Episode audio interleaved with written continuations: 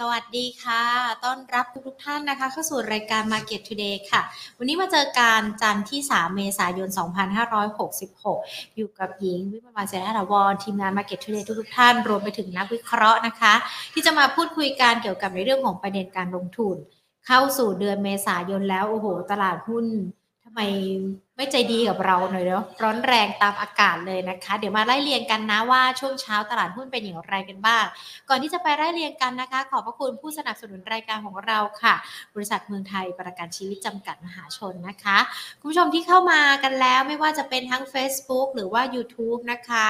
กดไลค์ให้กำลังใจการเขียนคอมเมนต์ส่งคอมเมนต์ส่งสติกเกอร์เข้ามาทักทายกันก็ได้นะคะ หรือว่าจะกดติดตามการกด Subscribe ที่ YouTube ของเรา Money and Banking Channel หรือว่ากดไลค์ Facebook ของเราในเพจนะคะ Money and Banking Channel ก็ได้นะคะอะเดี๋ยวเรามาดูตลาดหุ้นไทยช่วงเช้ากันนิดนึงดีกว่าว่าเป็นอย่างไรกันบ้าง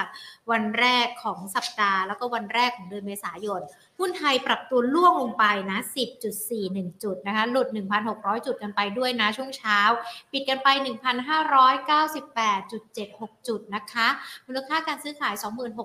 26,400.29 ล้านบาท สพบวกขึ้นมา 5.32%ปตทบวกขึ้นมา 0.79%เดลต้าติดลบกันไป 13.49%ยังคงย้ำเสมอนะคะหลังหลังจากที่มีทั้งนักวิเคราะห์รวมถึงทางด้านของตลาดหลักทรัพย์ออกมาชี้แจงเกี่ยวกับหุ้นเดลต้านักลงทุนยังคงต้องระมัดระวังกันอยู่เนาะ K-Bank บวกขึ้นมา 0.75%แล้วก็ AOT บวกขึ้นมา 1.06%ค่ะ เราจะเห็นว่า 2 อันดับแรกเป็นหุ้นในกลุ่มพลังงานที่มีการปรับตัวขึ้นมาได้ น่าจะได้รับข่าวดีรับอานิสงส์กรณีที่โอเปกนะคะแล้วก็ชาติพันธมิตรเขามีการเขาเรียกว่าอาจจะใช้การสร้างความประหลาดใจก็ได้นะ กับการประกาศลดการผลิตน้ำมันลงอีก 1.16 ล้านบาร์เรลต่อวัน จะมีการเริ่มกันเนี่ยในช่วงเดือนพฤษภาคมกันด้วยนะคะ ดังนั้นประเด็นนี้มันจะส่งผลต่อในเรื่องของการลงทุนอย่างไรกันบ้าง แล้วในรอบสัปดาห์ต้องติดตามอะไรกันบ้าง เพราะว่าเปิดมาวันแรกของสัปดาห์นี้ก็ล่วงลงไปหลุด 1,600 จุดกันไปแล้วด้วยนะคะทิศทางหุ้นไทยจะเป็นอย่างไรค่ะ วันนี้เราคุยกันนะคะ กับคุณปฐมพล เตชะนพผู้ในวยการ KTS Research จากบริษัทหลักทรัพย์กรุงไทย X p i n จำกัดค่ะ สวัสดีค่ะคุณปฐมพลคะครับ สวัสดีครับคุณหญิง สวัสดีครับท่านนักลงทุนทุกท่านครับเปิดมาวันแรกของสัปดาห์ล่วงลงไปเยอะทีเดียวนะคะสำหรับตลาดหุ้นไทยหลุด 1,600 จุดกันไปอีกรอบหนึ่งแล้วด้วย หลังจากสัปดาห์ที่ผ่านมายังดูดีอยู่นะคะ เกิดอะไรขึ้นกับตลาดหุ้นไทยวันนี้บ้างคะ ครับผมก็จริง ๆ วันนี้ก็เซอร์ไพรส์นิดนึงนะครับ เพราะว่าไอ้ปัจจัยเรื่องราคาพลังงาน หรือว่าราคาน้ำมันเนี่ยเพิ่งเข้ามาเมื่อคืนนี้เอง แล้วก็น่าจะผลักดันให้ในเชิงภาพรวมการลงทุนเนี่ยซึ่ง SET Index เองก็มีหุ้นพลังงานเป็นฐานที่ค่อนข้างเยอะเนี่ยนะครับ จะปรับขึ้นได้นะครับ ปรากฏนะครับ พระเอกในช่วงปลายสัปดาห์ที่แล้วนะครับ ก็คือตัวเดลต้านี้เอง นะครับวันนี้ก็มีการปรับตัวลดลงไปนะครับเราจะมาให้มุมมองกันเกี่ยวกับเรื่องเดลต้าสักเล็กน้อยนะครับ คือถ้าเกิดเราสังเกตเดลต้าเนี่ยนะครับ เราเราเชื่อว่านะครับระยะเนี้ยหลังจากเนี้ยถัดไปนะครับเดลต้าจะไม่เป็นพระเอกให้เราแล้วนะครับอ่าเนี่ยอย่างในชาร์ตนะครับ เราจะเห็นว่าในทุกปลายไตรมาสนะครับ ก็คือสักครึ่งเดือนหลังของของไตรมาสนะครับ ยกตัวอย่างรอบล่าสุดก็คืออ่า กลางมีนาถึงสิ้นมีนาเนี่ยเราจะเห็นว่าเกือบทุกไตรมาสนะครับตัวเดลต้าจะค่อนข้างอ่า perform นะครับค่อนข้างปรับขึ้นได้ดี โดยเฉพาะในช่วงวันท้ายๆนะครับเพราะว่าในเชิง tactic แล้วเนี่ยเดลต้าเขาเป็นหุ้นไซส์ใหญ่นะครับที่มี free float ไม่เยอะ เพราะงั้นที่เขาใช้ศัพท์กันว่าอ่า corner เอยนะครับพวกนี้เนี่ยมันจะทำให้คนที่ถ้าเกิดเป็น asset management นะครับกองทุนอะไรพวกนี้เขาจะ window dressing เนี่ยทำกับ Delta ตัวตัวเดียวเนี่ยใช้เงินไม่เยอะ แต่ว่าดันดัชนีได้เยอะนะครับเนี่ยเราจะเห็นนะครับตั้งสักประมาณ 3-4 ไตรมาสเป็นอย่างน้อยแล้วนะครับ ที่ถ้าเกิดเราซื้อ Delta ตั้งแต่สักวันที่ 16 ของเดือนสุดท้ายในไตรมาสเนี้ยแล้วขายวันสุดท้ายของของเดือนนั้นเนี่ยจะได้กำไรค่อนข้างดีนะครับ ซึ่งหลังจากนั้นเนี่ยพอเริ่มต้นไตรมาสใหม่นะครับ เดือนแรก 2 เดือนเนี่ยช่วงแรก ๆ ก็จะแผ่วๆไม่เล่นกันนะครับ ทรงเนี่ยเหมือนกันเกือบทุกรอบเลยนะครับแล้วก็ในแต่ละรอบก็ยังมีอีกเรื่องหนึ่งก็คือเวลาเดลต้าเขา perform เยอะๆนะครับทางไม่ว่าจะตลาดหลักทรัพย์นะครับนักวิเคราะห์เองก็จะออกมาเตือนกันนะครับก็จะทำให้ในเชิงของ performance ช่วงนั้นนะมันพักไปนะครับเพราะงั้นวันนี้เนี่ยมีอยู่เรื่องเดลต้านี่แหละ ที่ก่อนหน้านี้เป็นพระเอกนะครับวันนี้ก็มาเป็นตัวร้ายนิดๆนะครับแล้วก็กดดันให้ตลาดค่อนข้างแผ่วนะครับในในส่วนอื่นๆเนี่ยจริงๆ เราก็มองภาพของตลาดในช่วงระยะสัปดาห์ ถึง 2 สัปดาห์นี้เนี่ยไม่ได้ดีนักนะครับ เพราะว่าปัจจัยที่รออยู่เนี่ยมัน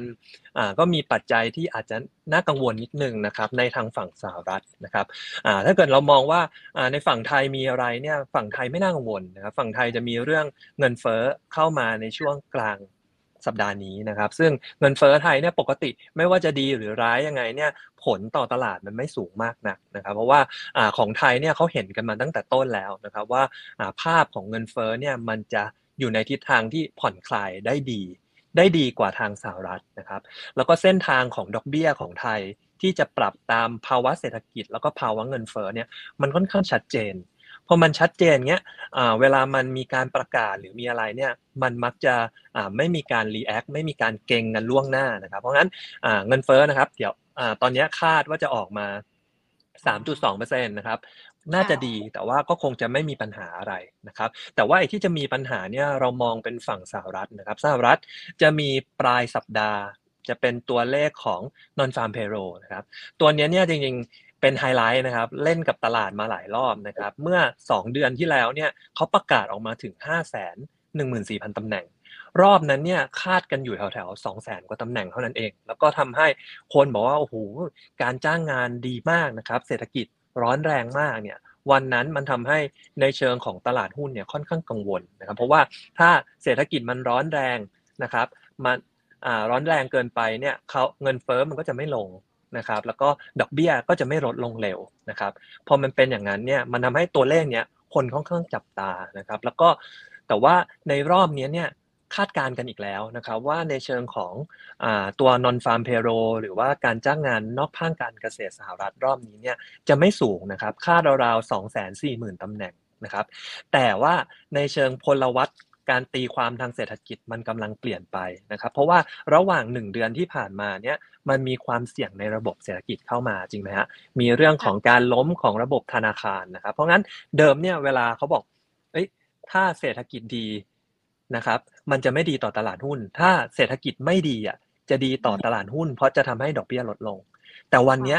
ไอแรงนั้นมันจะค่อยๆ เปลี่ยนนะครับ ก็คือว่าวันนี้เศรษฐกิจไม่ดีอะ ตลาดหุ้นก็จะยังกังวลนะครับ เพราะว่าเอ๊ะมันจะไปซ้ำเติมไอ้ภาคธนาคารหรือเปล่านะครับ และสิ่งที่น่ากังวลที่สุดนะครับ ก็คือว่าเป็นสถานการณ์ที่ตลาดไม่อยากให้เกิดเลยนะครับ ก็คือภาพที่หนึ่งเศรษฐกิจไม่ดีนะครับ แล้วกลางสัปดาห์หน้าเนี้ยจะมีเงินเฟ้อสหรัฐออกตามมานะครับ ถ้าเงินเฟ้อมันยังสูงอยู่อีกเนี่ย มันเป็นภาพที่ที่แย่ที่สุดเลยนะครับ ภาพที่เขาบอกถ้าตลาดหุ้นจะดีเนี่ย มันเขาเรียกภาวะโกดิล็อกนะครับ ก็คือเงินเฟ้อต่ำเศรษฐกิจโตปานกลาง ดอกเบี้ยไม่สูงนะครับ อันนี้มันจะกลายเป็นว่าดอกเบี้ยสูงนะเงินเฟ้อยังสูงนะแล้วเศรษฐกิจก็ไม่ดีด้วยนะครับ เพราะงั้นเราก็เลยให้มุมมองที่ค่อนข้างระมัดระวังนะครับในในช่วงของสัปดาห์นี้ต่อเนื่องถึงช่วงสัปดาห์หน้านะครับเงินเฟ้อสัปดาห์หน้านี้นะครับถ้าเราดูเป็นมันออนมันเนี่ยเราดูเฉพาะ CPI นะครับคาดว่าจะเพิ่มมันออนมันเนี่ยประมาณ 0.3%นะครับอ่าแต่ว่าถ้าถ้าเกิดเราไปดูในเชิงของคอเนี่ยมันก็ขึ้นประมาณ 0.4นะครับ0.3 0.4%นะครับถ้าเราตีว่าถ้ามันอยู่เรทเนี้ยทั้งปีนะครับ มันจะหมายความว่าทั้งทั้งปีเนี่ย year on year มันจะเพิ่มสักประมาณ 4%นะครับ ซึ่งไอ้สี่เปอร์เซ็นมันยังห่างไกลนะครับ กับเป้าหมายของเฟด เพราะว่าเฟดเนี่ยอ่าบอกว่าภาวะที่เขาต้องการหรือว่า inflation target ของเขาเนี่ย มันอยู่ที่2%นะครับ เพราะงั้นเงินเฟ้อที่กำลังจะออกถือว่ายังอยู่ในจุดที่ค่อนข้างสูงนะครับก็เรามอง 2 ปัจจัยนี้แหละนะครับที่อาจะต้องติดตามนะครับเริ่มเริ่มแรกก็คือวันศุกร์นี้นอนฟาร์มเฮโร่นะครับแล้วก็กลางสัปดาห์หน้านะครับสักวันที่ 12 เมษายนนะครับก็เรื่องของเงินเฟ้อสหรัฐครับค่ะแสดงว่าในช่วงรอบสัปดาห์นี้ต่อเนื่องไปสัปดาห์หน้า เราจะเห็นการปรับตัวย่อลงของดัชนีต่อหรือเปล่าคะคุณปฐมพลคะเรามองแนวรับ ต่อไปที่ตลาดหุ้นไทยจะย่อลงเนี่ยเท่าไหร่คะ ตอนนี้อาจมองหาโอกาสมองว่าตลาดจะอัพไซด์นี่อาจจะมีจำกัดกันอยู่ลองขอมองแนวรับต่อไปดูครับ คือถ้าเกิดเรามองในสัปดาห์นี้เนี่ยเราให้กรอบการแกว่งตลาดนะครับ 1580 ถึง 1615 นะครับ ซึ่งตรงนี้เนี่ยมันก็มันก็เป็นกรอบที่อ่าถ้าลงมาก็รับได้นะครับ ทีเนี้ยเนี่ยถ้าเกิดเรามองในภาพที่ยาวหน่อยนะครับ ทางฝ่ายเราเพิ่งมีทำเป็นกลยุทธ์ รายไตรมาสออกมานะครับ ซึ่งเราก็มองว่าดัชนีเป้าหมายเนี่ยที่เป็นค่ากลางของช่วงไตรมาสสองอะน่าจะอยู่แถวแถว1607 นะครับ แล้วก็แนวรับที่จะมีลงไปเนี่ยก็จะมีแถวแถวอ่า1576 นะครับ แล้วก็ลงไปข้างล่างเนี้ยจะมีแถว 1539 นะครับ อันนี้คือกรอบที่เราวางเอาไว้นะครับ ถ้าเป็นฝั่งแนวรับนะครับ แนวต้านเนี่ยก็จะบวกขึ้นไปนะครับ บวกลบ 40-80 จุดนะครับ ก็อันนี้จะเป็นกรอบที่เราประเมินนะครับจากการ valuation ในตัวเซตโดยประเมินภาพความเสี่ยงของอาภาพเศรษฐกิจในช่วงที่ผ่านมาเข้าไปนะครับ แล้วก็ไปรันทางสถิติออกมานะครับค่ะซึ่งถ้าเรามองกันเนี่ยปัญหาที่เรากังวลกัน หรือว่าแม้แต่สถานการณ์ที่เราติดตามกันตัวเลขสหรัฐที่จะมีการประกาศกันทั้งสัปดาห์นี้แล้วก็สัปดาห์หน้า แต่ว่าในขณะเดียวกันถ้าเรามาดูเมื่อค่ำคืนที่ผ่านมานะคะมีประเด็นที่เราคุยกัน ในเรื่องของ o p e c Plus ที่เขาบอกว่าจะลดกำลังผลิตน้ำมัน แล้ววันนี้ก็ทำให้หุ้นที่เกี่ยวข้องกับกลุ่มพลังงานเนี่ยดีดตัวขึ้นมา ปัจจัยนี้เรามองว่ามันจะมีส่วนช่วยผลักดันตลาดมากน้อยยังไงกันบ้างนะคะ หรือว่าแม้แต่หุ้นในงานที่มันดีดขึ้นมาในขณะนี้จะแนะนำนักลงทุนยังไงดีอะคะได้ครับก็ในเชิงของการเล่นหุ้นที่เป็นน้ำมันนะครับ ก่อนอื่นเราต้องดูที่สองสองอย่างนะครับมันมีเรื่องของพื้นฐานของน้ำมัน กับเรื่องของเขาเรียกอะไร sentiment ของน้ำมันนะครับ อย่างข่าวที่มันเป็นเมื่อวานเนี้ยมันเป็นเชิงว่ามันเป็นข่าวที่เป็น sentiment นะครับ เวลาจะมีการประชุม OPEC นะครับ ซึ่งไม่ได้ประชุมกันทุกวันจริงนะฮะเขาก็จะมีเรื่องเดี๋ยวคัดกำลังการผลิตแล้วกันอ่าเดี๋ยวบางทีเขาคัดคัดมากกว่าคาดนะครับ บางทีเขาไม่คัด ซึ่งตรงนี้เนี่ยมันก็จะส่งผลให้ราคาของน้ำมันวันนั้นอะมัน adjust ทันทีนะครับ มันไม่เชิงว่าเอ้ยอ่า สมมุติเขาตัดสินใจแล้วเนี่ยใช้เวลาเป็นสัปดาห์เป็นเดือนในการ adjust นะครับมันก็คือ adjust กันวันต่อวันนะครับเพราะฉะนั้นสมมุติบอกว่าวันนี้น้ำมันขึ้น 5%เราคาดหวังให้อีกไม่กี่วันขึ้นอีก 5%ได้หรือไม่เนี่ยมันไม่มีอีเวนท์ที่เขาจะมาให้ข้อมูลนะครับเขาไม่สามารถมาบอกเราได้ว่าเฮ้ยในหนึ่งสัปดาห์ถัดไปเขาจะ cut อีกหนึ่งล้านบาร์เรลเนี่ย นะครับเพราะว่าแต่ละหนึ่งล้านบาร์เรลมันก็สักหนึ่งเปอร์เซ็นกว่านะครับของกำลังการผลิตโลกนะครับ เพราะงั้นในเชิงของการเล่นเนี่ยถ้าตาม sentiment ตามที่การปรับขึ้นเมื่อเช้าเนี่ยมันไม่น่ามันไม่น่าซื้อตาม ไม่น่าซื้อ follow นะครับแต่ถ้าเกิดบอกว่าในเชิงพื้นฐานเนี่ยภาพมันเป็นยังไงนะครับ มุมมองของเรานะครับ ภาพที่ยาวหน่อยของน้ำมันเนี่ยนะครับ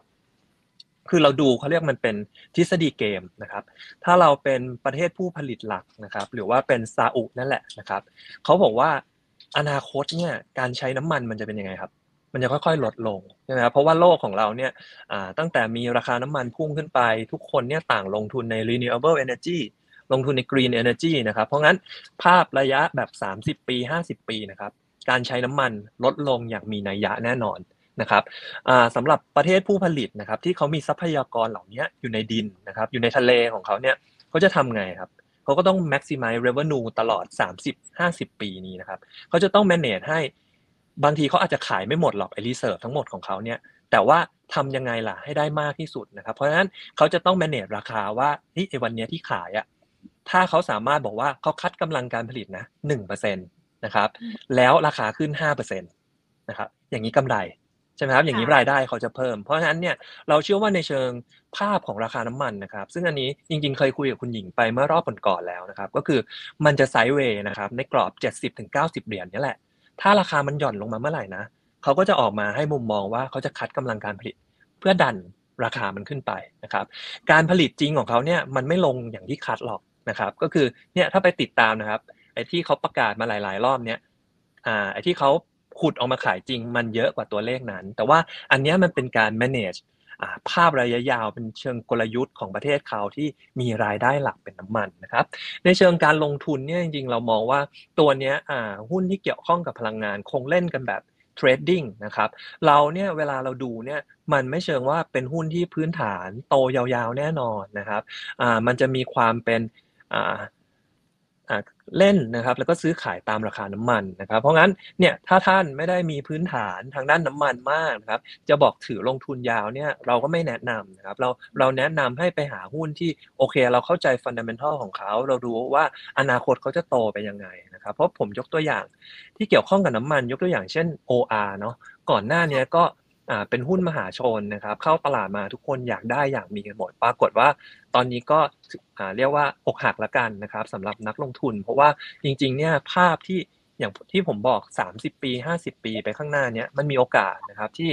อ่าการใช้น้ำมันเนี่ยมันจะลดลงนะครับ เพราะงั้นอ่า OR เองนะครับหรือว่าปั๊มน้ำมันอื่นๆเขาจะต้องอยู่ในช่วง transform ตัวเองนะครับ จะเห็นเขาไปลงทุนที่เป็น non oil ค่อนข้างเยอะนะครับ เพื่อหวังว่า วันข้างหน้าเอ๊ะเป็น charging station นะครับ คนอยู่กับสถานีนานขึ้น เขาจะสามารถมี retail serve อ่ามี retail space นะครับ มีการมีความเป็น community mall เนี่ยในการที่จะเข้ามาเซิร์ฟคนเพื่อไม่ให้ business เขาทั้งหมดเนี่ยถูก disrupt ลงไปนะครับ อันเนี้ยมันก็จะเป็นอีกภาพหนึ่งนะครับที่ว่า เออ เวลาเราคิดถึงน้ำมันเนี่ย ผมจะวาง framework ไว้อย่างนี้แล้วกันนะครับ แล้วถ้าเราจะมองเข้าไปเก็งกำไรระยะสั้น หรือว่าแม้แต่ในรอบตามตามข่าวตามปัจจัยที่เกิดขึ้นล่ะคะคุณปฐมพลคะในช่วงนี้มันยังพอมีให้นักลงทุนเข้าไปเก่งได้ไหมคะสำหรับกลุ่มพลังงานนี้นะคะครับ คือจริง ๆ อันนี้ก็คือเก่งตามงบแหละนะครับ คือถ้าเกิดเราบอกว่าอ่าหุ้นที่เป็นปั๊มน้ำมันเนี่ยเขาจะได้เงินนะครับ จากการที่อ่ามี marketing margin นะครับ ก็คือเวลาเราเติม 1 ลิตรเนี่ย อ่าสมมุติลิตรหนึ่ง43 40บสามสี่สิบาทนะครับปั๊มน้ำมันไม่ใช่ได้รายได้40บาท เขาจะได้ประมาณหลักสตางค์นะครับที่เป็น marketing margin นะครับซึ่งอันนี้มันจะฟิกนะครับอ่าสิ่งที่เขาจะได้เยอะๆก็คือคนเติมน้ำมันเยอะอ่าวอลุ่มเยอะนะครับ ซึ่งปกติเนี่ยมันก็จะมีคนเติมตามบัตเจตสมมติผมบอกผมเติมทะอ่าครั้งละพันบาทเนี่ย แปลว่าถ้าช่วงไหนน้ำมันไม่สูงมากเนี่ย คนจะเติมโวลุ่มเยอะเขาจะได้เงินเยอะนะครับเพราะงั้นพวกนี้คือต้องติดตามเรื่องนี้ด้วย ซึ่งราคาน้ำมันเนี่ยปีนี้ภาพดีกว่าปีที่แล้วนะครับโวลุ่มน่าจะดีกว่าปีที่แล้ว เพราะงั้นไอ้ไอ้เล็กใหญ่ที่มันปรับลดลงมาเนี่ยมีโอกาสปรับขึ้นได้นะครับของฝั่ง OR นะก็คือไอ้ภาพของการ disruption ว่าเอ้ยคนจะเลิกใช้น้ำมันแล้วเนี่ยมันไม่ใช่ว่า 2 ปีนี้นะครับ อีกเป็น10 20 30ปีนะครับเพราะงั้นช่วงสั้นเนี้ยอย่างน้อยฐานธุรกิจเขาปีนี้นะครับคือไม่ใช่เฉพาะ OR นะ PTG ด้วยนะครับมีโอกาสที่จะดีกว่าปีที่แล้วนะครับส่วนน้ำมันอื่นๆเนี่ยจริงๆ น้ำมันมันจะแบ่งเป็น 2 กลุ่มนะครับคืออ่าเป็นคนที่แบบขุดน้ำมันดิบหรือว่าลงกลั่นนะครับพวกเนี้ยจะได้จากอ่าราคาน้ำมันที่สูงนะครับ ยกตัวอย่างปตทสพนะครับไทยออย SPRC พวกเนี้ย อันนี้เก่งตามราคาน้ำมันเลยนะครับ อย่างวันเนี้ยพุ่งขึ้นมานะครับ ราคาน้ำมันขึ้นมาแถว 80 เหรียญ อาจจะมีจังหวะปรับให้ขึ้นอีกเล็กน้อยนะครับ หลังจากนั้นเนี่ยไม่มีแคตตาลิสต์ใหม่ เดี๋ยวมันก็ค่อยๆ หย่อนลงมาเองอยู่ดีนะครับ เพราะว่าเราเห็นการเล่นของน้ำมันเนี่ยมันเทรดแบบนี้มาสักระยะแล้วนะครับ เนี่ยตอนเนี้ยคือพอขึ้นไปแถว 90 เหรียญปุ๊บอ้าวย่อลงมาแถว 70 นะครับ วนกันอยู่แถวๆนี้นะครับ เพราะงั้นภาพมันก็คือจะเป็น trading lane นะครับ ไม่เชิงว่า buy and hold ยาวๆ สบายๆ ได้ครับค่ะก็คือถ้าเทรดดิ้งเนี่ยได้แหละ แต่ว่าถ้าจะไปถือยาวก็อาจจะต้องไปหากลุ่มอื่นที่มันน่ามีความน่าสนใจหรือว่ามีเสน่ห์มากกว่านี้ อันนี้เราคุยกันเนี่ยเป็นทิศทางที่เราติดตามกันในรอบสักสองสัปดาห์นี้นะคะที่เกิดขึ้น แล้วก็อาจจะถือว่าเป็นปัจจัยที่นักลงทุนอาจจะต้องระวังกันด้วยเกี่ยวกับการลงทุน มันยังคงมีปัจจัยดีๆ มันหนุนในเรื่องของการลงทุนไหมคะว่าไม่ว่าจะเป็นทั้งปัจจัยต่างประเทศหรือว่าแม้แต่ในบ้านเราเองที่วันนี้เราก็เห็นภาพความคึกคักที่ไทยญี่ปุ่นดินแดงกันด้วยนะครับครับคือคืออย่างในประเทศเราเองนะครับ จริงๆในเชิง valuation เนี่ยยังถือว่าค่อนข้างน่าสนใจนะครับ ภาพของอการปรับขึ้นดอกเบี้ยนะครับของโลกเราเลยนะครับตั้งแต่ US เป็นแกนนำเนี่ยไปทางยุโรปนะครับไปทางประเทศอื่นๆเนี่ย ประเทศเราถือว่าเป็นหนึ่งในประเทศที่ดอกเบี้ยขึ้นน้อยนะครับค่ะก็คืออ่าตอนเนี้ย1.75 ขึ้นมาจาก 1.5 นะครับ ขึ้นมาเพียง 1.25%เท่านั้นเอง ปีที่แล้วเนี่ยถ้าเป็นทางฝั่งสหรัฐนะครับ ขึ้นมาโอ้โห เรียกได้ว่า 0.25 ขึ้นมา 4.5 นะครับ ขึ้นมาถึง 4%นะครับไอ้ปัจจัยเนี้ยแหละนะครับ มันจะทำให้ในเชิงของความน่าสนใจของหุ้นเนี้ยนะครับ มันน่าสนใจโดยเปรียบเทียบ กับ Fixed Income หรือว่าพวกพันธบัตรนะครับเพราะว่าเวลาดอกเบี้ยมันขึ้นเนี่ย Fixed Income อ่าผลตอบอัตราผลตอบแทนพันธบัตรบอลยูทั้งหลายอะมันปรับขึ้นมาด้วยนะครับอย่างถ้าไปดูทางฝั่งสหรัฐเนี่ยภาพของตลาดเขาที่ลงไม่เยอะนะครับ วันนี้เนี่ยถ้าเขาถือถ้าเขาเอาเงินไปลงทุนในในอ่าเงินฝากประจำละกันนะครับหรือว่าบอลยูสองปีก็ได้เขาได้กันถึงสี่สี่ถึงห้าเปอร์เซ็นตนะครับ สี่ถึงห้าเปอร์เซ็นเนี่ยถ้าเขาลงทุนในหุ้นนะครับ ซึ่งวันนี้เนี่ยอ่าถ้า PE ราวๆไม่ถึงไม่ถึง20เท่าเนี่ยนะครับยิวเขาเนี่ยจากการลงทุนในหุ้นได้ประมาณ6%นตนะครับ ผลตอบแทนกับจากการลงทุนหุ้นเนี่ยต่อปีนะครับ ก็คือกำไรหารด้วยราคาเนี่ยอยู่ที่ประมาณ6%ส่วนต่างที่เขาเสี่ยงมาลงทุนในหุ้นเนี้ยกับลงทุนโดยไม่เสี่ยงเลยเงินฝากนะครับ หรือว่าพันธบัตรเนี้ย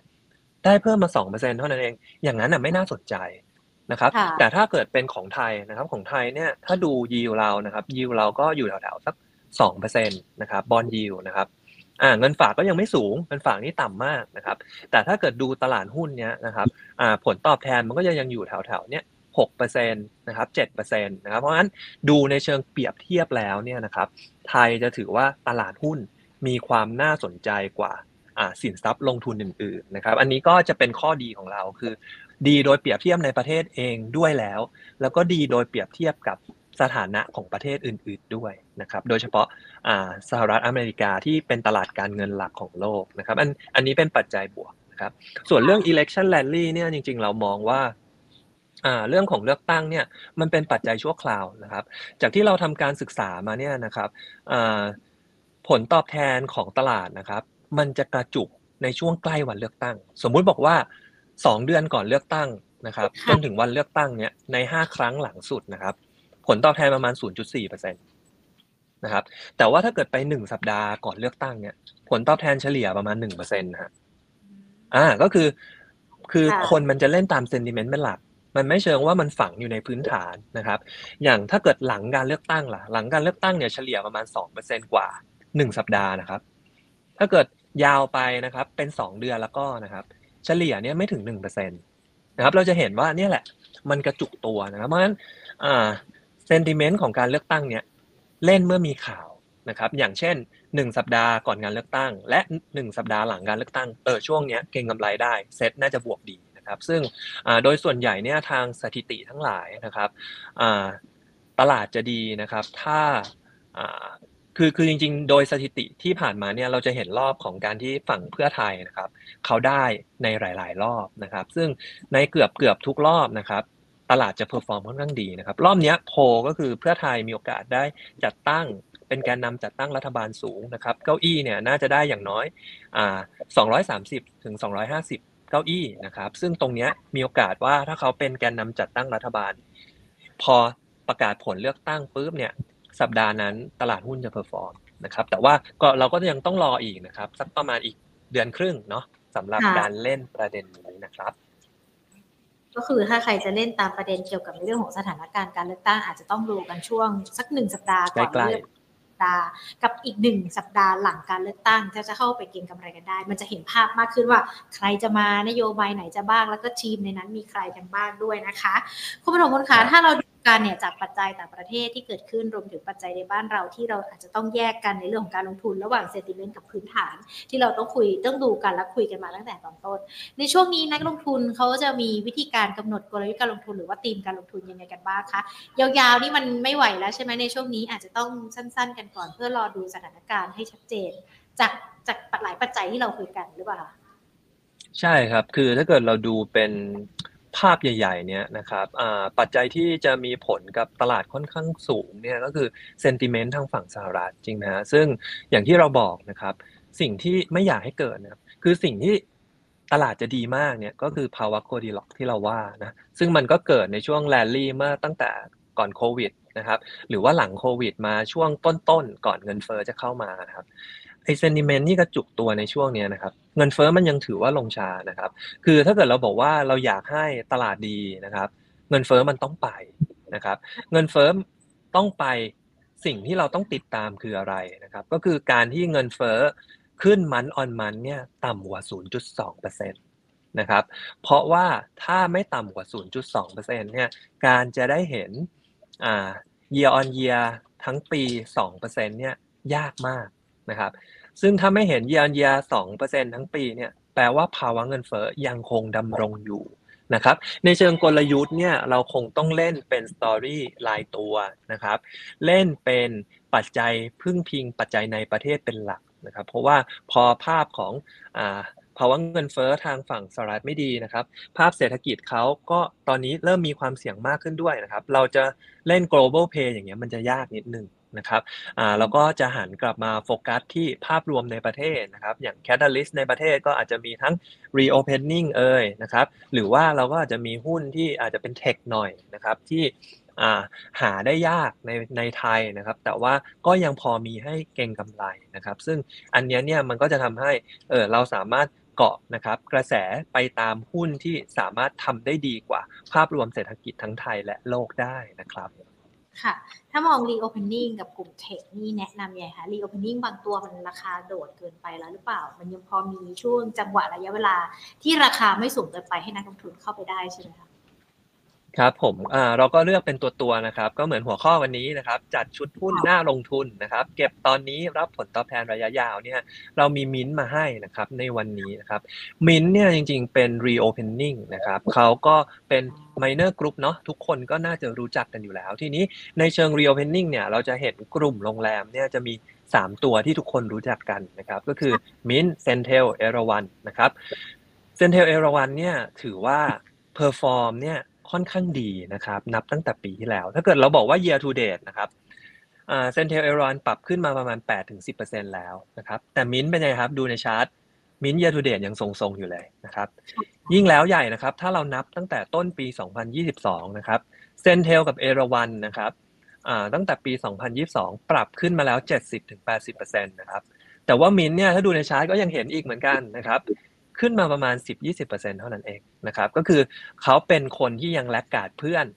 อยู่พอสมควรนะครับ ถ้าถ้าเราดูในอดีตเนี่ยสามตัวเนี้ย วันไหนขึ้นขึ้นด้วยกันวันไหนลงลงด้วยกันนะครับ แต่วันเนี้ยค่ะมินท์ยังถือว่าค่อนข้างช้ากว่าเพื่อนนะครับ ปัจจัยเนี่ยที่มันกดดันเขาก็คือว่า portfolio เขาเนี่ยอยู่ในยุโรปค่อนข้างเยอะเขาเพิ่งไปซื้อก่อนโควิดนี้เองนะครับ ทีนี้ภาพทางเศรษฐกิจเนี่ยปีที่แล้วเซนเทลเอราวันเนี่ย perform เยอะ เพราะว่าในเชิงของอ่าเซนเทลเอราวันเนี่ยฐานเขาอยู่ในไทยเยอะนะครับ คนก็เก็งจังหวะแล้วนะว่าในเชิงของทีม real pending เนี่ย ปี22เล่นกันทั้งปีแน่นอน ปี23ตัวเลขจริง deliver มันทำให้เขา perform ดี แต่มิ้นท์น่ะจะมาช้ากว่า เพราะว่าฝั่งยุโรปยังมีความกังวล recession อยู่เลยนะครับ ทีนี้เราเชื่อว่าในระยะปี2-3นี้เนี่ย valuation mint เนี่ยมันจะ catch up เพื่อนๆได้นะครับ มันจะกลับไปตามเพื่อนๆได้ ถ้าเกิดเราไปดู PE ล่วงหน้านะครับ ในปี 2024 เนี่ย วันนี้มินนะครับ เทรด PE 20 เท่าต้นๆ นะครับ แต่ถ้าเกิดไปดู Centel a 1เนี่ย 30 กว่าเท่าแล้วนะครับ Centel a 1เนี่ย30ถึง33เท่า หมายความว่าเนี่ยวันนี้เนี่ยเขาราคาถูกกว่านะครับในเชิงมินนะครับว่าถ้าเทียบภาพระยะยาวแล้วมองลุก ahead ไปถึงปี 2024 เนี่ยเขายังถูกกว่าเพื่อนพอสมควร ราคาหุ้นยังช้ากว่า มีโอกาสจะตามเพื่อนนะครับแล้วก็อ่าอย่างถ้าเกิดตีมเนี่ยใครบอกว่าเฮ้ย real pending ตามเพื่อนไม่ทันนะครับมาตามมินนี่แหละขึ้นไปด้วยกันนะครับไปตามเพื่อนด้วยมินด้วยกันนะครับ ค่ะ ราคานี้ 32 บาท 75ตังค์ถือว่าเป็นจุดที่เข้าไปทยอยสะสมได้แล้วคุณปฐมพลมองจะตามเพื่อนทันนี่จะตามไปได้ไกลในราคาที่เท่าไหร่ล่ะคะครับผมก็อ่าก่อนอื่นเนี่ยมันต้องผ่านแนวต้านก่อนนะครับแถวแถว34.25 นะครับ ถ้าผ่านขึ้นไปได้เนี่ยจะมีแนวต้านอีกจุดหนึ่งนะครับ อยู่แถวอ่า36.25 นะครับอ่าการผ่านในโซนเนี้ยเนี่ยถ้า ถ้าพ้นนะครับ มันจะทำให้เขาเนี่ยสามารถหลุดแนวต้านตั้งแต่ช่วงเกิดโควิด เป็นต้นมาได้นะครับ แล้วโอกาสที่มันจะปรับขึ้นไปอีกเนี่ยมันก็จะอยู่แถวแถวอ่าแถวแถว39ได้เลยนะครับ เพราะงั้นตรงนี้เนี่ยเรามองว่าในเชิงของพื้นพื้นฐานของเขาเนี่ยมันน่าจะไปได้นะครับ การขึ้นไปเนี่ยเล็งอยู่แถวแถวสองแนวต้านเนี่ยก็เป็นลุ้น3940เอาได้นะครับ ค่ะ มีมิ้นท์ตัวเดียวเหรอคะที่มาฝากกันสำหรับธีม reopening หรือว่ายังมีตัวอื่นด้วยครับ ถ้าทีม reopening ก็จะเป็นตัวนี้นะครับ เดี๋ยวมีอีก2ตัวจะเป็นเชิงเทคหน่อยนะครับเทคก็ ครับ ก็ในเชิงของอ่าหุ้นที่เป็นเทคเนี่ย คือจริง ๆ เนี่ยเราบอกว่า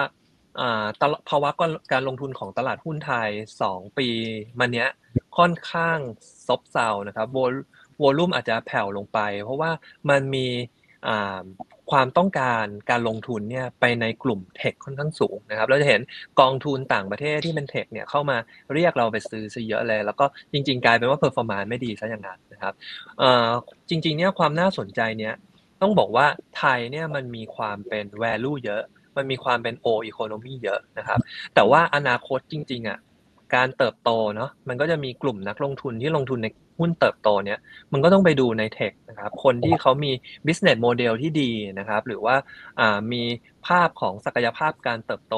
ที่ดีกว่าภาพเศรษฐกิจรวมนะครับ วันนี้เรา pick มา 2 ตัวนะครับ เป็น s i c o n Craft นะครับ SICT กับ Humanica นะครับอ่าเป็นตัวย่อว่า Human นะครับ เอา Silicon Craft ก่อนนะครับ Silicon Craft เนี่ยจริงๆ pick มาตอนนี้มีเรื่องในเชิงเทคนิคด้วยนะครับที่เขาเนี่ยกำลังทดสอบแนวต้านสำคัญอยู่นะครับแถวแถว10.5 นะครับเราจะเห็นว่าราคาหุ้นตั้งช่วงที่ผ่านมาเนี่ยตั้งแต่เข้าตลาดในปี 2020 นะครับ ยกโลขึ้นมาตลอดนะครับแล้วก็มีการทะลุไฮขึ้นมาได้นะครับตอนนี้เนี่ยก็คือเป็นจังหวะที่ทดสอบตรง 10.5 นะครับอาจจะผ่านได้ยากนิดนึงนะครับแต่ถ้าผ่านได้เมื่อไหร่เนี่ยทาง วิ่งข้างบนนี้ค่อนข้างโล่งนะครับ ในเชิง business เขาทำอะไรนะครับ เขาทำเกี่ยวกับ RFID นะครับ ก็คือเอาซิลิคอนเนี้ยมาดีไซน์นะครับ ตัวหลักๆที่ทำเนี่ยอย่างเช่นที่เป็นตัวติดตามพวกปศุสัตว์นะครับ อย่างถ้าบางคนเลี้ยงหมู บางคนเลี้ยงวัวเนี่ยโดยเฉพาะในต่างประเทศนะครับ เขาจะมีแท็กไปติดกับหูนะครับของวัวของสัตว์เพื่อติดตามได้ว่าเอ๊ะตัวนี้เขาอยู่ตรงไหนนะครับเออเป็นยังไงอายุเป็นยังไงบ้าง อยู่อ่าทำอะไรอยู่นะครับ คือการติดตามเนี้ยมันก็จะมีระดับ advance ของเทคโนโลยีได้มากมายนะครับ ทีนี้ความน่าสนใจคือยังไงนะครับ ปกติเนี่ยในเชิงของการที่เราเป็นอิเล็กทรอนิกส์ไทยนะครับ ส่วนใหญ่เราจะเป็นผู้ผลิตให้คนอื่น เราจะเป็นฐานการผลิตผมยกตัวอย่างสมมติอ่าแอปเปิลเนี่ยเขาอ่า ต้องการผลิต iPhone เนี่ยเขาก็ดีไซน์มาก่อน แล้วก็ไปจ้าง Foxconn ผลิต Foxconn ก็อาจจะมีการแบ่งงานมาให้ Hana ทำจอนะครับ ซึ่งอย่างเงี้ยเราจะเป็นเสมือนผู้ผู้รับจ้างนะครับ ผู้รับจ้างประกอบ รับจ้างผลิต โครงสร้างของอิเล็กทรอนิกส์ไทยมันเป็นอย่างนั้นนะครับ Silicon Craft ต่างยังไงนะครับเขาเป็นดีไซน์นะครับเขาเป็นคนที่เขาไม่ได้ผลิตนะเขาเป็นคนที่คิดค้นดีไซน์ คิดค้น solution ของทาง อ่าอิเล็กทรอนิกส์เดเวิ์นะครับหรือ RFID tag ทั้งหลายนะครับ แล้วไปจ้างคนอื่นผลิต แล้วไปขายนะครับ business model เขาเนี่ยมันจะกลับขั้วตรงข้ามเลย เขาจะเป็นเหมือนกับเป็น Apple นะครับที่อ่ามีเทคโนโลยีของตัวเอง มีพาเทนต์นะครับ มีการวิจัยของตัวเองนะครับ แล้วก็อ่าถ้าอยากโตเนี่ยไปจ้างคนอื่นผลิตเอา working cap เราไม่ต้องคุมเยอะนะครับ เพราะงั้นเนี่ยถ้าเขาคิดค้น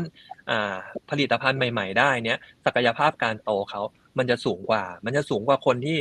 ต้องมาตั้งลายผลิต ต้องมาตั้งลายประกอบพวกนั้นนะครับ เพราะงั้นเราก็เลยถือว่าตัวนี้เนี่ยถ้าลุ้นแถวแถวเบรกตรงนี้ได้เนี่ยน่าตามนะครับ ผมก็อันนี้เป็นตัวแรกนะครับ ตัวถัดไปนะครับเป็น Humanica Humanica เนี้ยนะครับเขาเป็นไม่ไม่ไม่ใช่ว่าเป็นอิเล็กทรอนิกส์แล้วแต่เขาเป็นซอฟต์แวร์ as a service นะครับเขาเป็น tech นะครับ ซอฟต์แวร์ as a service คืออะไรนะครับ เหมือนเหมือนสมมุติเรามีคอมพิวเตอร์เนี้ยนะครับ เราไปซื้อ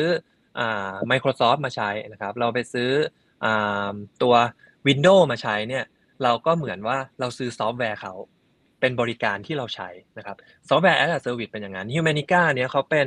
อ่า solution ทางด้าน HR นะครับบริษัททั้งหลายเนี่ยอ่าเขาก็ต้องมีการจัดการทรัพยากรบุคคลใช่ไหมครับไม่ว่าจะอ่าทำวันลาตอก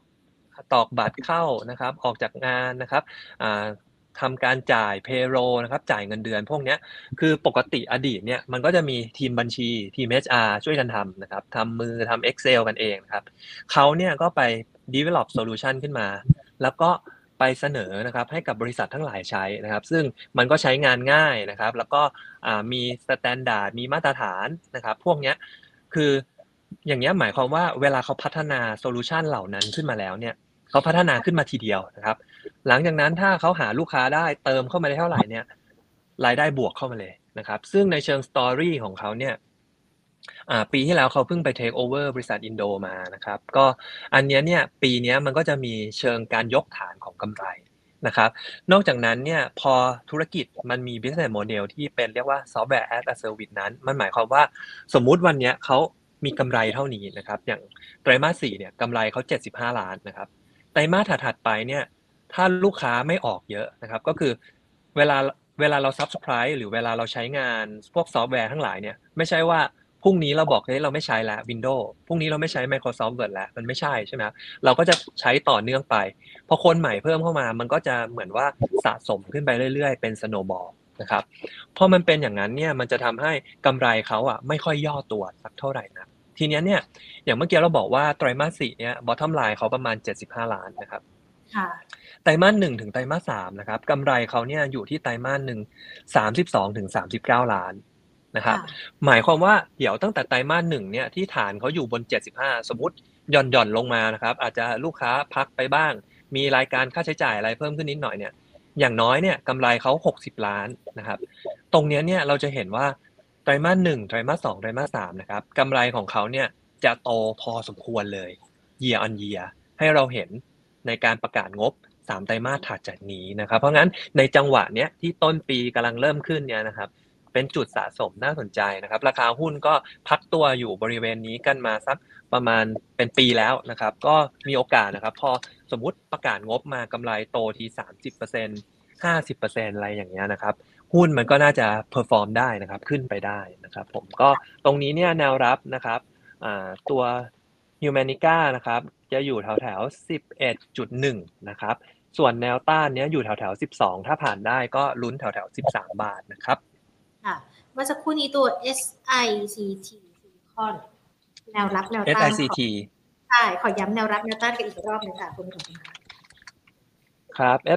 S SICT นะครับ แนวรับ ตรงนี้เนี่ยจะมีแนวรับจิตวิทยากลมๆนะครับ แถว 10 บาทนะครับ แนวต้านเนี่ยจะมีแถว 10.5 นะครับ ถ้าผ่านไปได้เนี่ยก็ลุ้น 11 บาทได้เลยนะครับ เพราะว่าตรงนี้มันเป็นแนวต้านค่อนข้างใหญ่นะครับ ถ้าเกิดย่อลงมาหลุด 10 บาทลงมานะครับ มีอีกแนวหนึ่งจะอยู่แถว 9.75 นะครับ ค่ะ อะ ก็เป็นสามตัวที่นำมาฝากกันเป็นหุ้น ชุดหุ้นที่น่าจะเข้าไปทยอยได้ตอนนี้เพื่อที่จะรอรับผลตอบแทนที่จะเกิดขึ้นในอนาคตที่ดีขึ้นได้นะคะ วันนี้เราคุยกันเกี่ยวกับในเรื่องของประเด็นที่เกิดขึ้นทั้งใน แล้วก็ต่างประเทศรวมไปถึงคำแนะนำการลงทุนด้วย มีคุณผู้ชมสอบถามมาตัวหนึ่งนะคะคุณปฐมพลเกี่ยวกับในเรื่องของการลงทุนอย่างคุณปอมเนี่ยสอบถามตัว LH อยากจะเก็บนะคะตัวนี้แนะนำเก็บช่วงไหนดีคะหรือว่ามองมองภาพรวมของตัวนี้ยังไงกันบ้างคะคุณปฐมพลคะ ครับ คือ LH เนี่ยเป็นหุ้นอสังหานะครับ ซึ่งเขาก็จะมีความแข็งแรงมาก ๆ ในส่วนที่เป็นแนวราบนะครับ แล้วก็ถ้าเกิดเราดูอันเนี้ยเราก็ดูในภาพอุตสาหกรรมมันก่อนนะครับภาพอุตสาหกรรมอสังหาริมทรัพย์เนี่ยต้องบอกว่าเขาอยู่ในช่วง up cycle อยู่นะครับสิ่งที่เกิดก็คือว่าพอตั้งแต่ช่วงเกิดโควิด ขึ้นมาเนี่ยดีมานของแนวราบนะครับ หรือว่าพวกบ้านเดี่ยวอย่างเงี้ย มันเพิ่มสูงขึ้นนะครับ เพราะว่าคนจะรู้สึกบอกอยู่คอนโดมันแออัดนะ ต้องเข้าลิฟต์เจอคนเยอะนะครับ มันจะเสี่ยงต่อการติดโควิด อะไรเงี้ยนะครับ มันจะทำให้ตลอดช่วงประมาณ2อสปีมาเนี้ยนะครับบ้านขายดีนะครับ แล้วก็ราคาก็ขึ้นดีด้วยนะครับปีนี้เนี่ยสิ่งที่เกิดก็คือว่ามันใกล้จะพีคๆของอุตสาหกรรมแล้วนะครับ เพราะว่าโอ้โหวันนี้เราไปดูนะครับ เกือบทุกเจ้าเนี่ยประกาศเปิดโครงการใหม่ นะครับกันแบบ new high กันเลยนะครับเพราะงั้น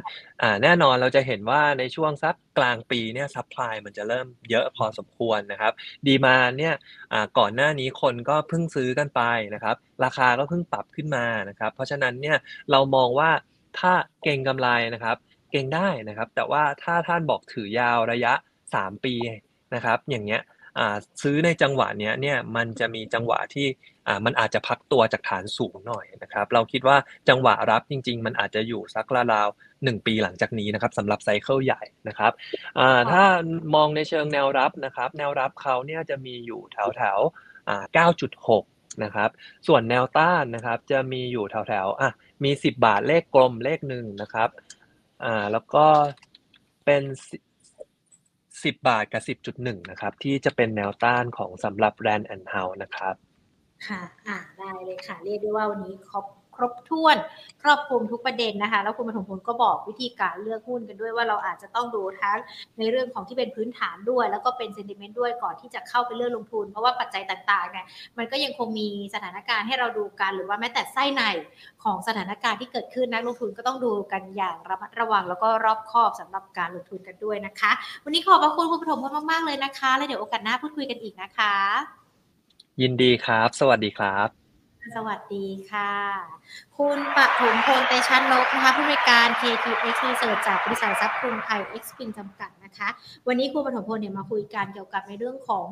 ในรอบการลงทุนสัปดาห์นี้กับสัปดาห์หน้าที่ยังคงติดตามตัวเลขสหรัฐนะคะไม่ว่าจะเป็นทั้งตัวเลขเงินเฟ้อที่จะมีขึ้นในสัปดาห์หน้า หรือว่าแม้แต่ช่วงปลายสัปดาห์นี้นะคะก็จะมีในเรื่องของตัวเลขการจ้างงานนอกภาคเกษตรของสหรัฐ ที่นักลงทุนยังคงต้องติดตามกันด้วยนะคะ ยังให้น้ำหนักกับปัจจัยจากต่างประเทศเป็นหลักนะคะ แล้วก็มองดัชนีตลาดหุ้นไทย ในช่วงนี้ก็น่าจะยังคงมีการปรับตัวย่อลงไปกันอยู่ แนวรับเนี่ยอยู่ที่สักประมาณ 1,539 ถึง 1,576 จุด ส่วนแนวต้านก็บวกขึ้นมาได้ประมาณสัก 40 จุดจากแนวรับด้วยนะคะ ดังนั้นนักลงทุนอาจจะต้องเลือกหุ้นในเรื่องของการลงทุนให้ถูก ต้องถูกจังหวะระยะเวลาด้วย ซึ่งคุณปฐมพลเนี่ยก็แนะนำวิธีการเลือกหุ้นที่เราทราบกันในวันนี้ว่ามันจะต้องดูเซนติเมนต์นะ ดูในเรื่องของพื้นฐานกันด้วย แล้วในช่วงนี้จะมีหุ้นตัวไหนเข้าไปลงทุนหรือว่าเลือกเข้าไปเก็บการลงทุนได้นะคะ ก็เดี๋ยวฟังย้อนหลังกันดูอีกรอบหนึ่ง ส่วนในเรื่องของหุ้นที่เกี่ยวข้องกับพลังงาน หลังจากที่ OPEC Plus บอกว่าจะลดกำลังการผลิต วันนี้หุ้นพลังงานหลายตัวปรับเพิ่มขึ้นมา ใครที่จะเข้าไปเล่นในเรื่องของหุ้นในกลุ่มพลังงานตามเซนติเมนต์ของ OPEC ก็ต้องฟังคำแนะนำจากคุณปฐมพลก่อนนะคะ ว่าเมื่อสักครู่นี้แนะนำไว้ว่าอย่างไรกันบ้าง แล้วมีตัวไหนเข้าไปลงทุนได้ ดังนั้นเองนะคะ คุณผู้ชมที่เข้ามาทีหลังหรือว่าเพิ่งจะเข้ามาหรือว่าอาจจะอยากจะฟังกันอีกรอบหนึ่งนะคะ สามารถฟังย้อนหลังกันได้ทั้ง YouTube แล้วก็ Facebook Money and Banking ของเรานะคะ and Money and Banking Channel ของเรา แล้วก็เข้าไปที่ Market Today ก็จะมีในเรื่องของที่เราไลฟ์สดกันแบบนี้แหละค่ะ แปะกันไว้อยู่ แล้วก็ฟังกันอีกรอบหนึ่งได้นะคะ อะทักทายดีกว่าค่ะ สวัสดีทุกทุกท่านเลยนะคะ คุณปอม คุณจาวิส คุณอากิระนะคะ คุณพีรพงศ์แล้วก็คุณสงสุขสงสลงขออภัยนะคะ ถ้าอ่านชื่อผิดเนี่ยคุณผู้ชมที่เข้ามาตอนท้ายนะ เดี๋ยวช่วยกันอ่านกับทีมงานนะว่าชื่ออะไรกันบ้างนะคะ เดี๋ยวขอทักทายจากทางด้านของ Facebook กันก่อนนะคะ สวัสดีทุก ๆ ท่านเลยนะคะ